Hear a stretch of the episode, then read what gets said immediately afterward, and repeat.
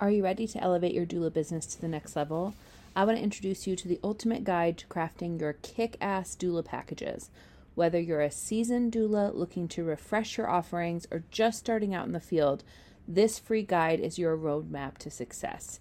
In this guide, you'll find strategies to tailor, tailor your services for your clients, ways to make the prices sustainable for you and something that you feel really great about, and different creative ways to make your doula packages unique to you and not just the same as everybody else's in the industry.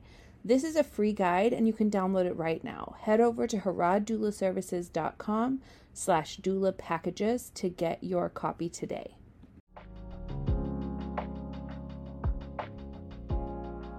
Welcome to Doula Tips and Tits. This podcast is a place where we answer one question about doula work both to support you and to help you support your clients. I'm Kaely Harrod. I've been supporting families in this perinatal space since my oldest was born 12, nearly 13 years ago. I am a birth and postpartum doula, childbirth educator, La Leche League leader, and a doula coach. I love guiding and supporting doulas as they work out their doula business. It is a tremendous joy to be trusted in this way. Thank you for joining us on this journey. So today's episode is following last episode, talking about setting yourself up in the case of a baby race and or trying to avoid that, right? So we're thinking for the purpose of this episode about spacing due dates. So the official question I'm asking is how does a doula space out due dates to help minimize the prevalence of baby races? Now, again, a baby race is what I affectionately call two babies coming on the same day. I have had a few of these now. Um, at one point in my career, I was like, oh, I've only one time ever have this. And I think just bragging about that too much made it happen a ton in the last 12 months. And so I no longer um, brag. I have a nice, a nice large slice of humble pie now in this um, particular environment. And I am like, sometimes people need backups. and that, that is my current perspective on this situation. So, um, what it looks like to space out due dates is a few different things. So, I want to give you kind of some nuance here and help you think through what might look good and helpful and consistent for your business. Now, um, one thing to consider is how many clients you're going to have at all, right? Like, let's say you're thinking, okay, I'm going to start out with like two clients a month, right? Well, then in general, try to have a couple weeks between those due dates, okay? Now, there is not a perfect way to do this. there is absolutely not a way to guarantee that babies do not overlap because babies come early, babies come late. And there's just no way to know in advance when that is going to happen, okay? So, first, I want to just validate the fact that you don't control this. Your pregnant clients do not control this. We don't have a warning almost ever when a baby is coming. That's just part of this life, okay? Now, um, if you need to do some like deep breathing and affirmation and mantras around that, by all means, please do that. I don't know a single doula who doesn't have a moment of panic around the possibility of two babies coming at once sometime each year right? So it's not something that we're all worried about very frequently, but there are times when we're like, for the love of all good things, I think all three of these babies are going to come today. And it doesn't mean it always plays out like that. It might be something that we're worried about and then it doesn't actually happen. But there are times when babies decide to come. I have had a whole 12 months of one baby coming in the month they are not due this whole year. And I can't tell you why that is. There is no rhyme or reason to it. But it is a new trend in my current doula life that is just a thing I've come to expect at this point. Okay. Now, um, if you're thinking, okay, I'm going to have like two to three people due in, in a, any given month, I would recommend spacing those due dates out as much as you can. Now, think about the fact that a baby is t- technically a pregnancy is full term at 37, 38 weeks, early full term at 37, full term at 38, and then up to 42, someone could be pregnant. Now, there are scenarios, of course, where someone knows in advance they're going to be induced by a certain day because of a medical condition or because of something with the baby or something like that. That is something to factor in if you know that in advance, but oftentimes you don't know that in advance.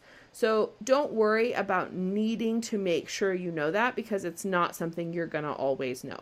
Okay. Now, as things go, you'll get a sense of what, as you kind of go in this business, I mean, you'll get a sense of what your personal sort of comfort zone is in terms of having due date spacing. I know some doulas who feel really great about having people do really close to each other because they're like, well, that feels to me like the least likely scenario of people coming at the same time.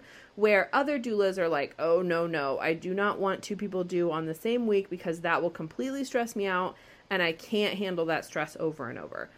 So I give you that spectrum because I want to normalize the fact that you're going to have to give yourself some time in this work to figure out where you land on that spectrum. And that is normal and that is okay.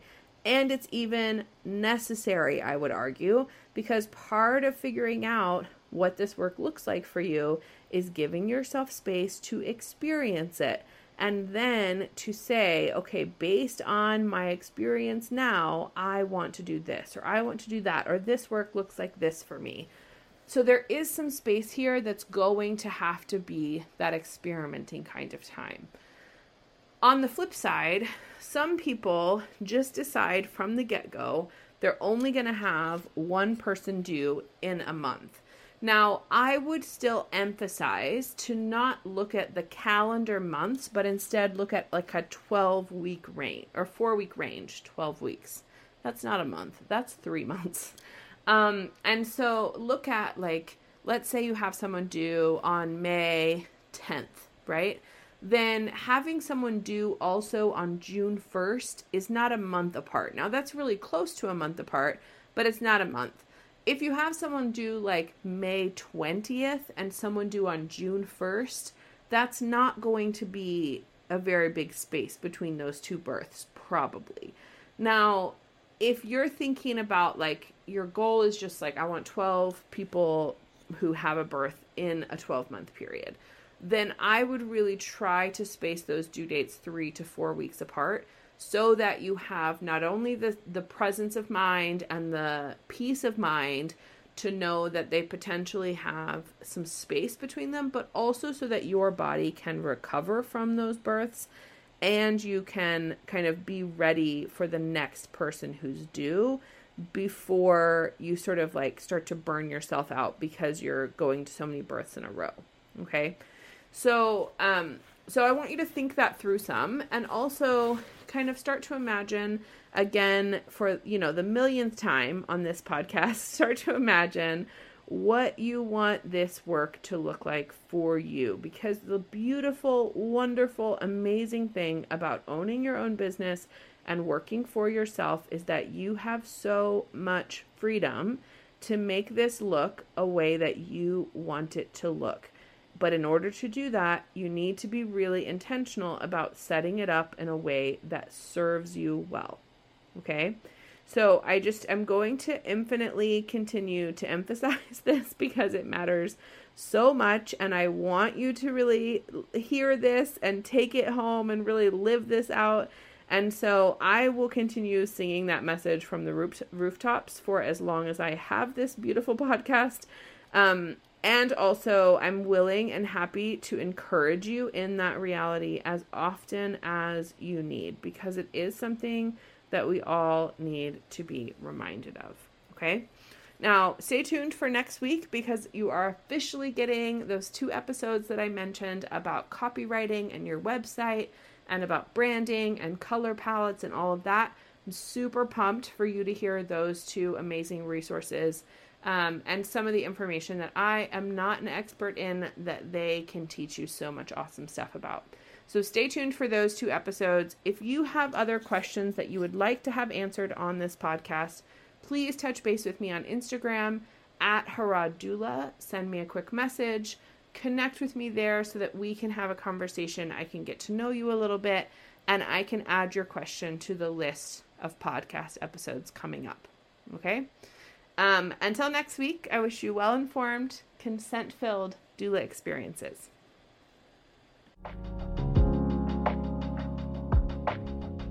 Thanks for joining us for this episode of the Doula Tips and Tits podcast. If you learned something today or had an aha moment, we'd love for you to share that on Instagram and tag us at Harrod Doula so we can celebrate alongside you. If you found this podcast helpful, we would so appreciate you taking a second to leave a rating and a review on your favorite podcast app. That helps other doulas find us as we do this work together. This podcast is intended as educational and entertainment. It is not medical advice or business advice. Please consult your own medical or legal team for your own needs around